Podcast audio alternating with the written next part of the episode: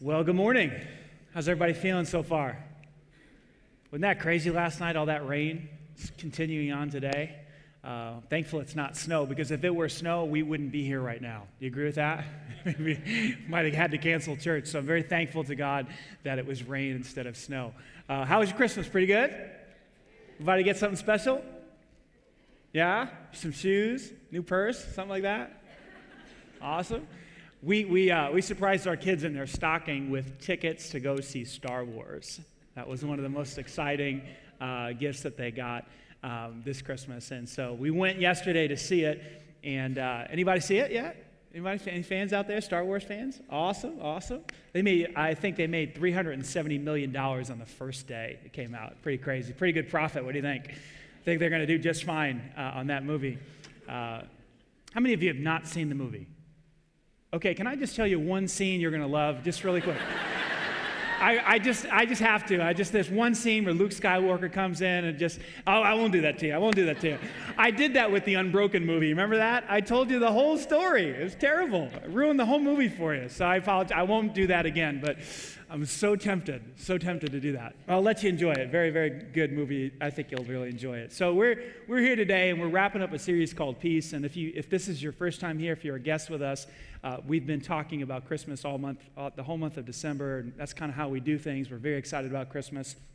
And uh, we're, we're, if you're a first-time guest with us here today, just, uh, just want to let you, little, let you in on a little bit of uh, who we are as a church. We're, we're an incredibly focused church. Uh, we, we focus on actually the people who are not here yet, the people in our lives that have said no to God, they've said no to church, they've written off church as boring, God as, as irrelevant in their life. They don't want nothing to do with it. And so when you look at the back of our walls, there's thousands of names. It's not graffiti, I promise you. There's thousands, you can look at it on your way out, thousands of names written on the walls up on the sta- upstairs, down here on the platform. There's literally thousands of people's names down here. And you might say, well, why are their names written on the stage? And the reason is, is because these are the names of the people that, that we love, that we care about. They're in our life. They're our coworkers, our family members, our neighbors. We want them to find Christ. And so we're kind of on this relentless pursuit to, uh, to invest in them and invite, invite them to a, a service so that they can hear about this incredible God who shows grace and mercy to everyone. And so we love the Christmas story because the Christmas story, that, that pretty much started the whole process. In fact, if you're a note taker, the Christmas story is really the story of how everyone can have peace with God. Like, we believe that with all of our heart, that every single person is created to have peace with God, to be reconciled with God, to be in a relationship with God. In fact, if you go back to the Christmas story, Luke chapter 2, and you, and you look at it, right after Jesus and Mary went to Bethlehem to be registered because there was a census, you know, she ended up having the baby, and there was no room for them in the inn, and she wrapped the baby in swaddling clothes, and she laid him in the manger. And uh, right after that scene, the Bible says that an angel from heaven, the angel of the Lord, came down and appeared to some shepherds in a field that were, that were in the region. And, and when he appeared, when this angel appeared to these shepherds, they had to be terrified. In fact, the Bible does say they were horrified. They were, because this is, this is the angel of the Lord. And if, you, if you've read the Bible at all, you know that the angel of the Lord was fierce. Like at one point, I, you have to find this in the Bible, you can Google it later. At one point, one angel one angel killed 85,000 soldiers, soldiers of the enemy army against, against the Israelites. Crazy story. So this angel had to be insanely fierce looking, right? So they see this angel and they're terrified. Look what the angel says in Luke chapter 2 to these poor shepherds in the field. Hey guys, don't be afraid. don't be frightened. I know I can kill 85,000 people with my sword, but it's going to be okay. I'm not going to kill you. he said to them, Don't be afraid. Here's why because I bring you good news that will bring great joy to how many people? All people. You don't have to be afraid. I'm not here to wipe you out. I'm here to tell you about the good news that will be for all people. What is that good news? Look at verse 11. The Savior, yes, the Messiah, the Lord, has been born today in Bethlehem, the city of David. That is great news that will bring great joy to all people. Why? Why will it be good news for, that will bring great joy to all people? Well, you, you, know that we can't have good news without bad news. And the bad news is that, is that every single one of us are born into this world under a curse. Yes, you heard it right a curse. A curse that was passed down to us from Adam and Eve, the first human beings who disobeyed God and the theologians call it the fall. They, they were separated from God. Their, their, their, their nature that was perfect at one point became a fallen nature, and now there had to be some reconciliation happening. They disobeyed God. And the good news is that you don't have to, you don't have to be separated from God. You can actually be forgiven. You can actually be brought back into a relationship with God. That's the good news. Listen to how John, uh, G- Jesus, uh, John recorded Jesus' words in John 3.16 uh, when he was talking to a guy named Nicodemus. He said, For God so loved the world, not rocks and trees and the Grand Canyon, although that stuff's pretty cool. God didn't love that part of the world, the physical elements. He loved the people in the world. For God so loved the world that he gave his one and only Son, that whoever, whichever person chooses to believe in him, should not perish but have everlasting life. Now, we all know that people die physically. You agree with this? Everybody dies physically. So Jesus is not talking about perishing physically. He's talk about he's talking about perishing spiritually, experiencing something called spiritual death, eternal separation from God, something that that that that we're all born into this world under that curse.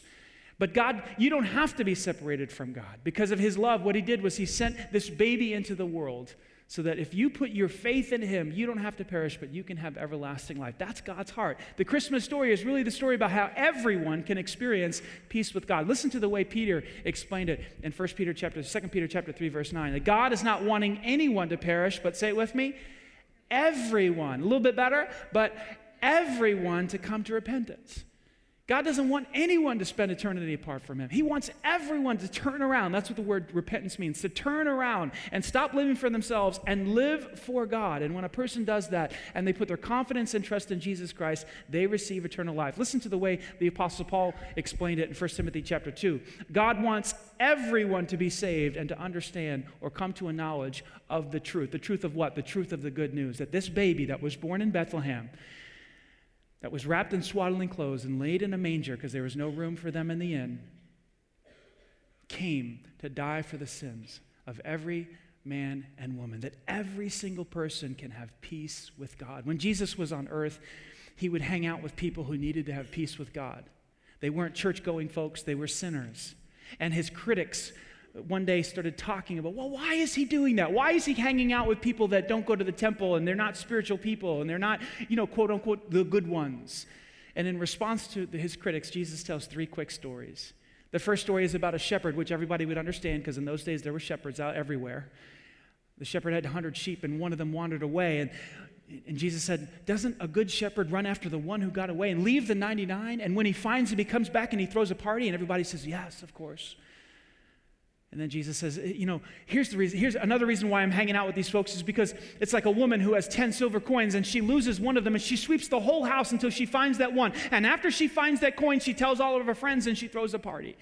Jesus says the same thing is true in heaven when one person, you know, puts their faith in in me that there's a party. And then Jesus tells this third story about a, a, father who had two sons. And the one son says to his dad, Dad, I want my inheritance early, which was a huge insult. You had to wait. Normally, you waited. Culturally, you waited until your father died for you to receive your inheritance. But he says, Dad, I want it early.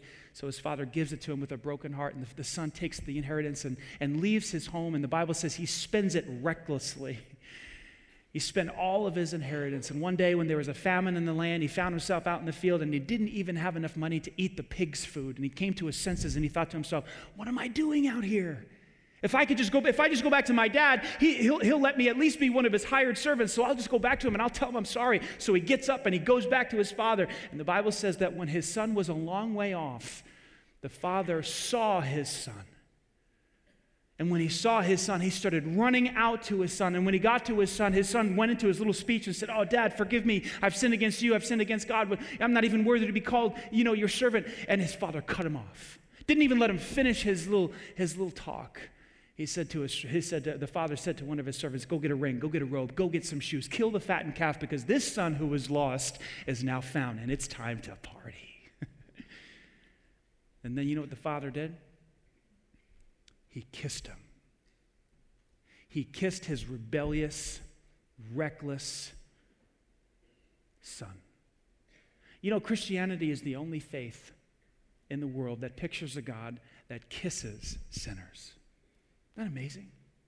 That embraces sinners. Why is it that the Father saw the Son?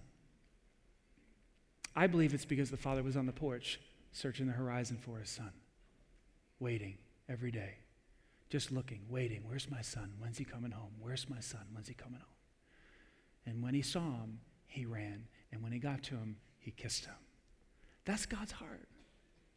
In response to these three stories, Bill Hybels writes in his book, uh, Contagious Christianity, he said, You've never locked eyes with another human being who isn't valuable to God. You and I have never looked at a human being that isn't extraordinarily valuable to God. You've never looked at a person for whom Christ has not died. Jesus would say to his critics, You want to know why I'm hanging out with sinners? Because God loves them and God wants everyone to have peace with Him. You want to know something? If you're a guest with us here today, you haven't been to church in a while. That's why we're here as a church. That's why the church is here, is to help people who are not in a relationship with God find God and find peace with God. That's why the church is here, to keep the mission of Jesus going. So, what is the plan? What do we do? How do we take this message of peace to the world, to a world that obviously needs to hear it? Do you have friends in your life or family members in your life that need to be in a relationship with God? Raise your hand. Yeah, look around. Look around. Just take a moment, look around. How are we going to reach them? Should we, should we make movies? You know, back in 1979, there was a movie made called The Jesus Film. Have you seen it? Over 2 billion people have seen it. Over 200 million people have made decisions for Christ after watching the movie. It's been translated into over 1,300 languages. Should we make more movies like the Jesus film? What do you think? Yes or no? Well, sure we should. We should make some movies. Some of you need to make a movie, right? Well, should we raise up another preacher like Billy Graham? Billy Graham's preached to over 200 million people live. Should through TV, TV and, and radio. Should we raise up more Billy Grahams? What do you think? Yes or no? Good idea? More Billy Grahams? I think we should. how about music? Should we write more songs about this peace, about this hope, about how people can have reconciliation with God? I mean, how powerful is music, right? Should we write more songs? What do you think? Yes or no? Should you write some music? Absolutely. Should we leverage Twitter and Facebook and social media to get this message of hope out? What do you think? Yes or no? Absolutely. The answer is yes, yes, yes, yes across the board. But what's God's primary way to reach people with the message of forgive, forgiveness and grace and peace? All those things are true. We should do all of them. But the primary way or method or strategy that God has is you. That's right. God wants to bring peace to all people through little old you. Isn't that crazy? That's his main strategy. Yes, make movies. Yes, write songs. Yes, leverage social media. Yes, do all those things. But, but, but the main strategy is to, to work through individual Christ followers just like you. When Jesus rose from the grave, the same day that he rose from the grave, okay, that morning, that Sunday morning that he came back to life, he appeared to his disciples. I love this passage in John chapter 20. His disciples were so afraid. Every, their, their, their, hopes and dreams were dashed, okay? Their master had been killed. They saw him die with their own eyes on the cross. And so, where were they? They were hiding out in some room with the doors locked because they were afraid that they were going to suffer the same fate that Jesus suffered, okay? And so, all of a sudden, the resurrected Jesus walks through the walls, okay, because he had his resurrected body that could do all kinds of cool stuff. And if you're a Christ follower, you'll have one too one day. Wouldn't that be fun? walk through walls walks through the walls all of a sudden he's in the room with them and his the first words that come out of his mouth are peace be unto you now why does he say peace the reason he says peace is because they're terrified, they're horrified, they, they, they are afraid that they're going to be crucified in the same way Jesus was. So he says, hey guys, chill out. And you know what he does next in John chapter 20? He shows them the nail marks in his hands and his feet. Why? Because he wanted to show them that not even death could stop him. Think about that. They killed him and he came back to life. Like, what could possibly stop this man? There's nothing in heaven and earth that can stop him from doing and fulfilling his mission. So he shows his, his buddies, his posse, his homeboys, his little crew, his disciples. He says, Guys, look, look, they can't stop me. I'm unstoppable. and all of a sudden, what do you think happened to the fear that was inside of their heart just a few moments ago? Where do you think it went? Yeah, it was gone. You know what it was flooded? You know what it was replaced with? It was replaced with courage and, and, and determination and boldness. And it's like, you, you, you just came back from the dead. Like, how did you do that? That's incredible. Like, like nothing's impossible with you. Like, I want to follow you and I'll go to the ends of the earth for you, right? all of that fear was re- replaced with passion and boldness and courage because if you were here a couple of weeks ago, you remember, you remember me saying that peace is rooted in the greatness of God. Do you remember that? And what they saw was the greatness of God. Not even death could stop this guy. And so then he repeats himself again. After he shows him, them his hands and his feet, he says these words in John 20. And he said to them again, second time, Peace be with you. And here's why because I'm about to give you a big job. okay? I'm about, to, I'm about to give you your job description for the rest of your life. As the Father has sent me, remember Christmas Day? Baby wrapped in swaddling clothes, lying in, in the manger. Remember Mary and Joseph? Remember the plays? Remember years ago you saw them? As the Father sent me into the world on that Christmas morning, so I am sending Billy Graham. Is that what it says? No. He says, I'm sending you. You, you 12 guys. It's it, the, the, the, the peace of every man, woman, and child now rests in your hands. I'm a sent one, and now I'm going to send you. You know what the word missionary means?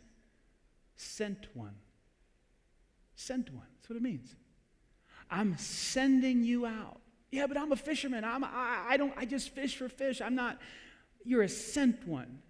Yeah, but I, I don't, I don't really, I just work with wood. I'm a carpenter. I don't, I, you're a sent one. He sends out his individual disciples. Right before he went back to heaven, this is what he said to his disciples in Acts chapter 1, verse 8. But you will receive power when the Holy Spirit comes upon you, and you will be my witnesses. You individual guys will be the people that go out and tell people about me everywhere. And I want you to start first in Jerusalem, throughout Judea and Samaria, and to the ends of the earth. And here we, here we sit in the Midwest of America. You think they, you think they did their job? Are we anywhere close to Jerusalem or Judea or Samaria? Yes or no? No, no. I think they did their job. They, they took the message and they went out and they started talking to people about Jesus and how they can be reconciled back to God if they put their faith in Him. And here we sit. Now the ball's in our hands. And what are we going to do? with the ball.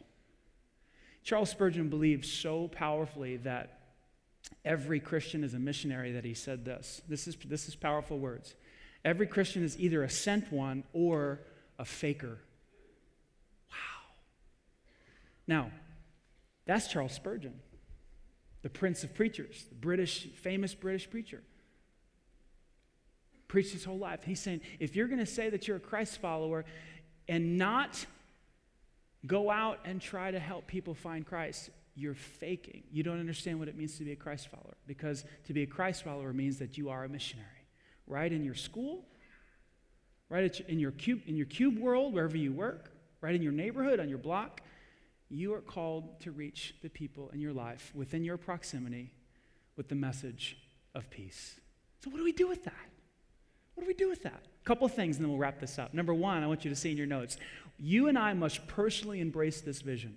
You have to stop pointing at me or some other preacher or the staff of the church and saying, well, it's their job. I just kind of show up, I enjoy church.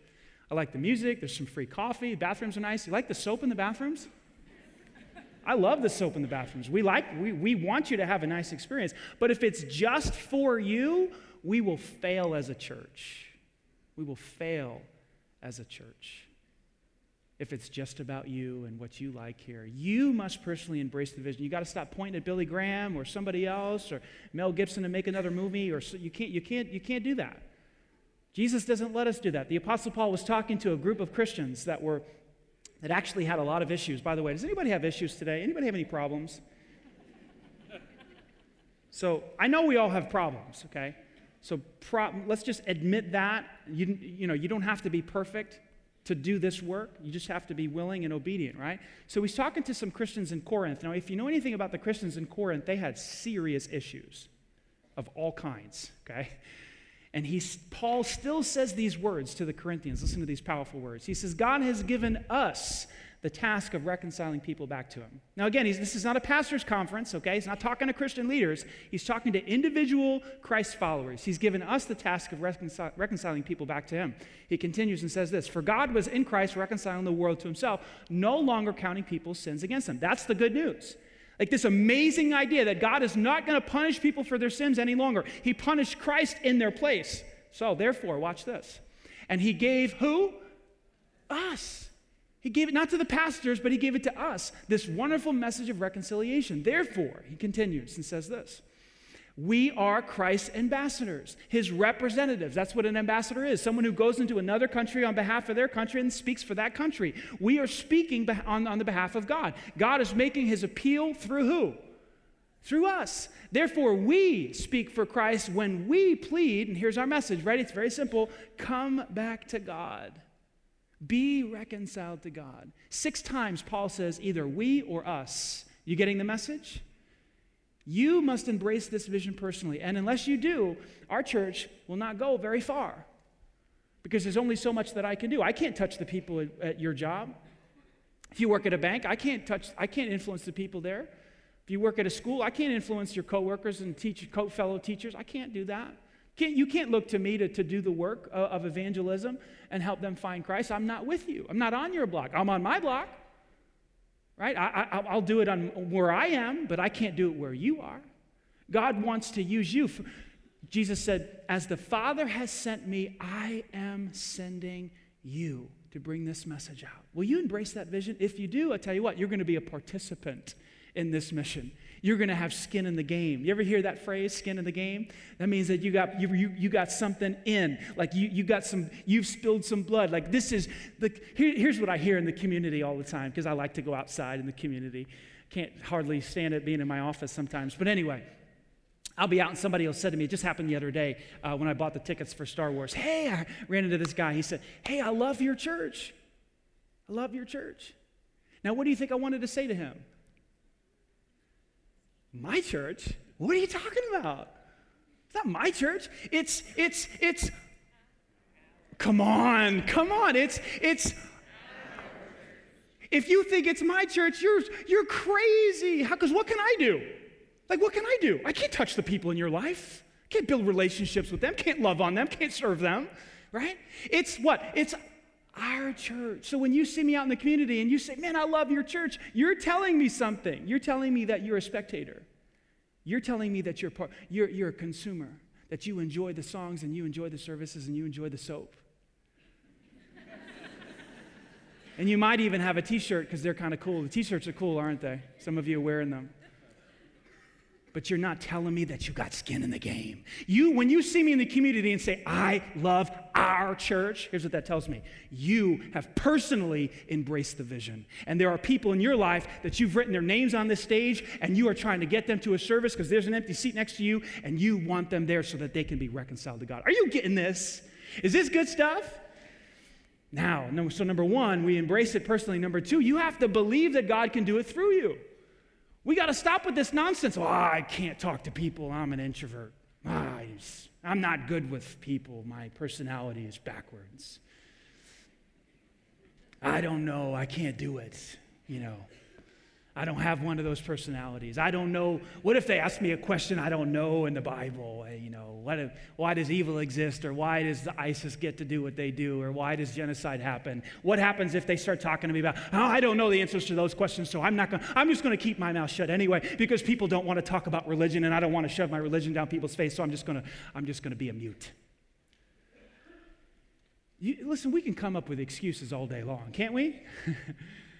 But you have to believe in your heart that God has called you and that God can do the work through you.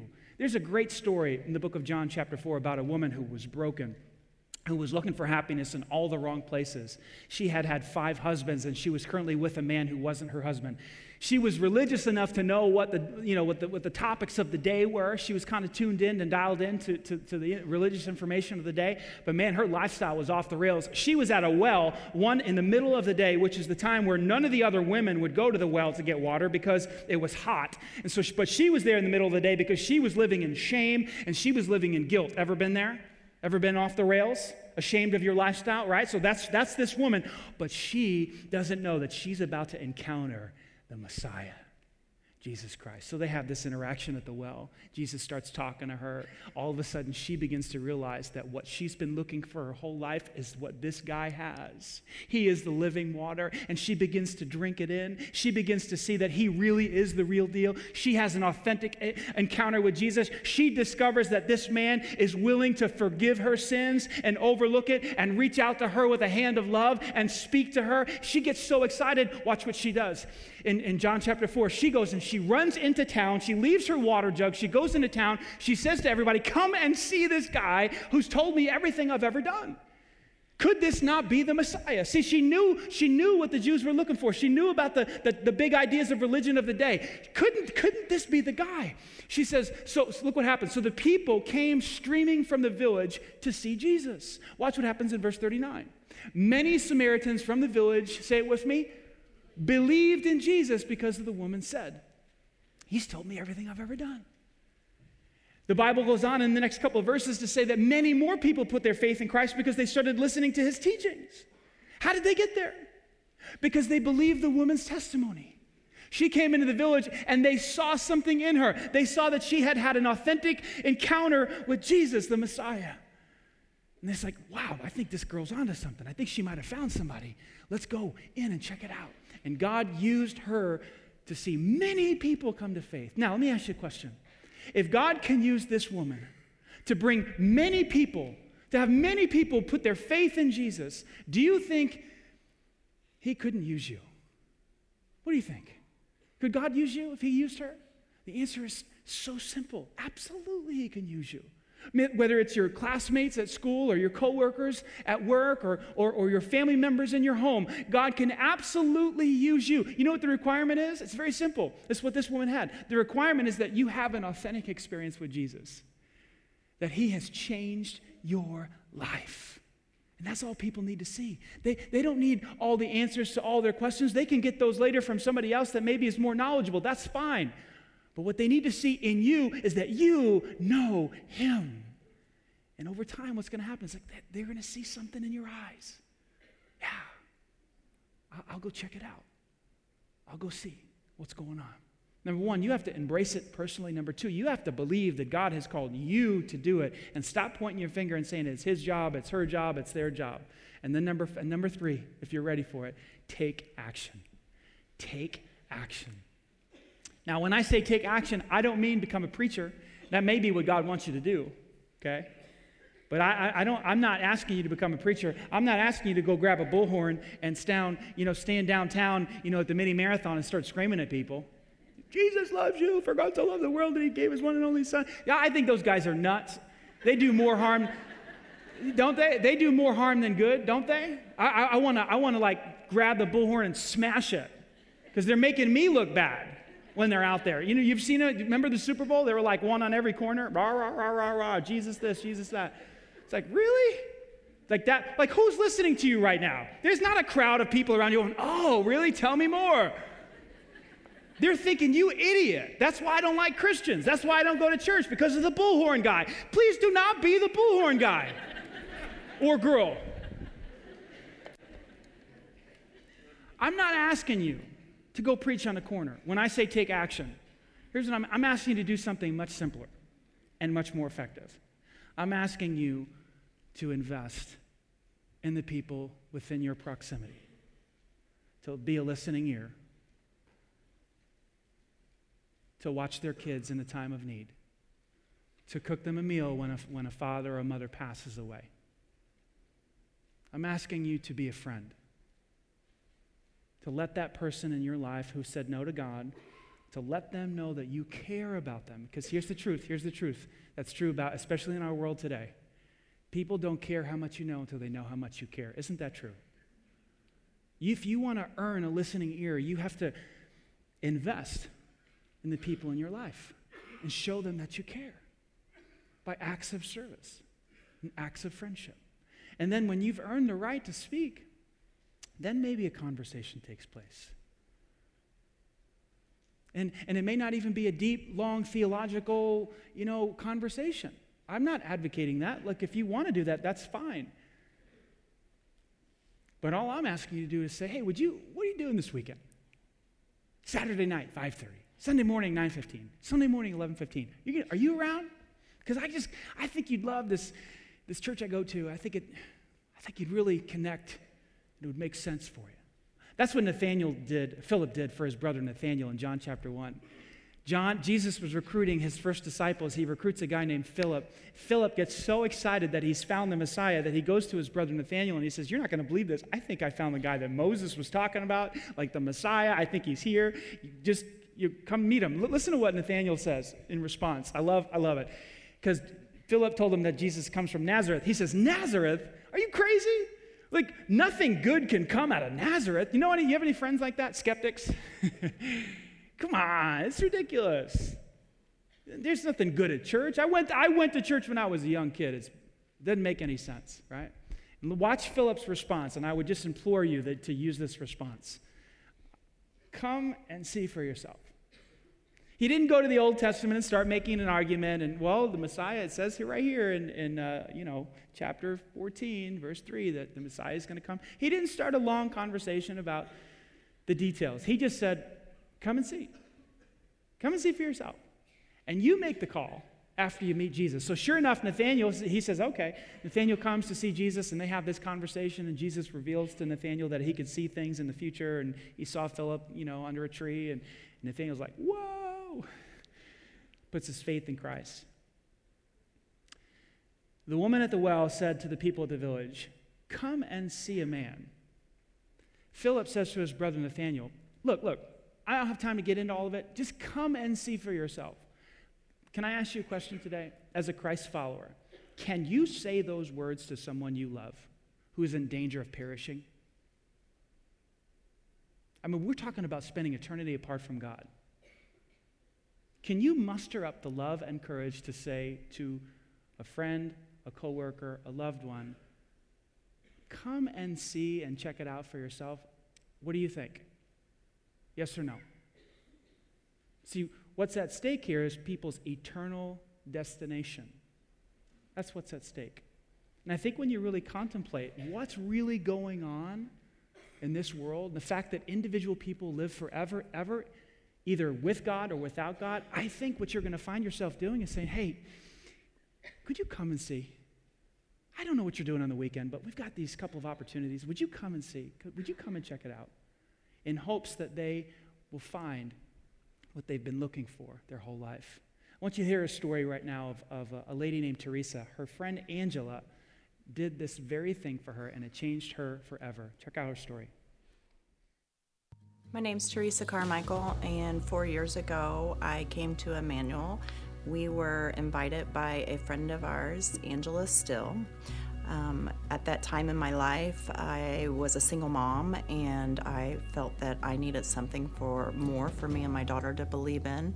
So we attended the Christmas service. Um, we were completely blown away when we came in the doors. Um, the music, uh, the way we were greeted at the door, um, hearing Danny speak, I definitely could feel the tugging in my heart from the moment I walked in, um, with tears in my eyes throughout the whole service.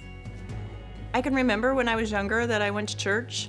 Um, my dad would make us go every Sunday. Um, I can remember sitting in the pews and uh, doodling. And um, I went to church camp, but I really didn't retain anything from any of it. It was more of just having relationships with my friends and going to see my friends. I was in my 20s and I lived a life of drinking and doing drugs and um, what what bar I was going to go to each night of the week, um, just going through the motions. And it got to a point in my late 20s, I can remember um, lying in bed one night and crying out that I didn't like the life that I was living anymore. And um, if there truly was a God, please take me from this place. And um, that's when I started seeing God's footprint in my life. We went to the Christmas service, and Danny said the salvation prayer. Um, I knew that I had the tugging in my heart the whole time I was listening to the service and listening to the worship music. And um, as tears rolled down um, my face, I knew that um, I needed Christ and I knew that He was real. And um, Danny asked for anybody that was ready to say the salvation prayer to join him in the prayer. And um, I immediately said the prayer. I, I couldn't say it fast enough, honestly. And um, after Danny got done saying the prayer, he asked for anyone um, that said the prayer if they were bold enough to raise their hand. And I raised my hand, and as I raised my hand, I looked over at my daughter, and she was raising her hand too. The feeling in my heart to not only know that I accepted Christ in that moment, but that my daughter and her heart accepted Christ in that moment because that was the whole reason we came to Emmanuel. Um, and I had no idea that the first time we walked into the doors at Emmanuel that we would say the salvation prayer and accept Christ into our lives. I attend the Banta campus, and ever since I've accepted Christ into my life, um, everything has changed. I wake up in the morning and I cannot wait to spend my time with God. I speak to Him all day throughout the day. I pray. I attend women's Bible studies because it helps me to get to know Him more and to be studying His Word. I recently was baptized at the Banta campus, and I wanted to give my story in front of the congregation because I realized that through my story, it may offer someone else some hope and encouragement. Because through my journey, I've realized that life without Christ is no life at all.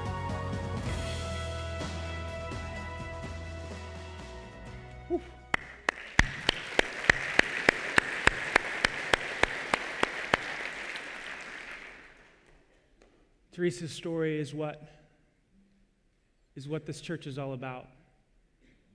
Jesus said to his disciples, As the Father has sent me, so I'm sending you. God sent Emmanuel to this place at this time in the history of the world so that Teresa and her daughter could put their faith in Christ and find peace with him. The Christmas story is the story of how God has created a way for everyone every single woman, every single man can have peace with God through Christ.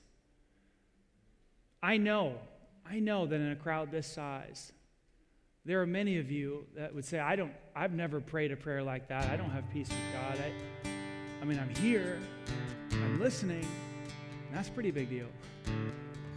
I wouldn't say that I have faith in Christ or peace with God. Well, maybe today is the day that you step over that line of faith just like Teresa did. Maybe during this whole service, you have felt a tugging on your heart.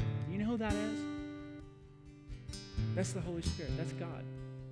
That's God drawing you into yourself. Some of you here today, you don't even know why you came. You can't even really believe you're here. Like, how did I end up in this place? now this guy seems to be talking right to me, and it's, and it's not me, it's God. Because he's had his eye on you since the day you were born. And this very moment was created for you. To say to Jesus, Oh, I believe, I believe that the baby, that the baby was you, and, and the baby grew up to be 30 some years old, and he stretched out his arms to die on the cross so that I could be forgiven, so I could have my sins washed away, so that I could have peace with God. You say those words and believe them in your heart. The Bible says, not me, the Bible says you will become a child of God. You will find peace with God. You will be born again you feel God moving on you in your heart right now, just like Teresa did four years ago, I encourage you in this very moment, this holy moment, to close your eyes and bow your head and reach out to God in faith through this simple prayer. Just you and Him in the room, nobody else. Just do business with God right now. Say these words Dear Jesus, I believe you, you came into this world you died on the cross. You came back to life three days later to conquer the penalty of sin, to cancel the debt that was held against me. In this very moment, I put my confidence, my trust in your finished work on the cross. Wash me, cleanse me. Make me your child. I give my life over to you. And help me from this day forward, God, to live my life in a way that pleases you, in a way that honors you, seeking to obey you in all things. I pray this in Christ's name. Amen. A few moments ago, you heard uh, Teresa talk about how every morning now she can't wait to wake up and read her Bible. The reason that she's developed that habit in part is because we talk about that all the time around here. We talk about how reading the scriptures is, is the main way that you grow in your faith. Yes, services, yes, small group, yes, some other things, but when you read the scriptures, you spend time alone with God, God begins to reveal his heart for you, to you. He begins to reveal his, his path for your life, what needs to change in your life what his what he wants for you in this world. So if you prayed to receive Christ, we we love to do this. We love to give you a free Bible as you walk out today. If you put your faith in Christ today, there's tables in the back to my right and also to my left. If you're in the balcony, you can come down and grab a free Bible.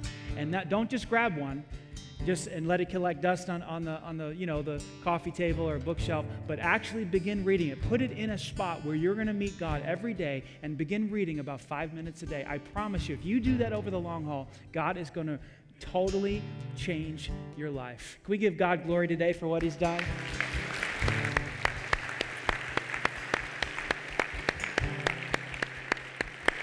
Now, as we leave here, as we leave here, check it out. Check it out. Our church is in trouble if you do not embrace this vision personally.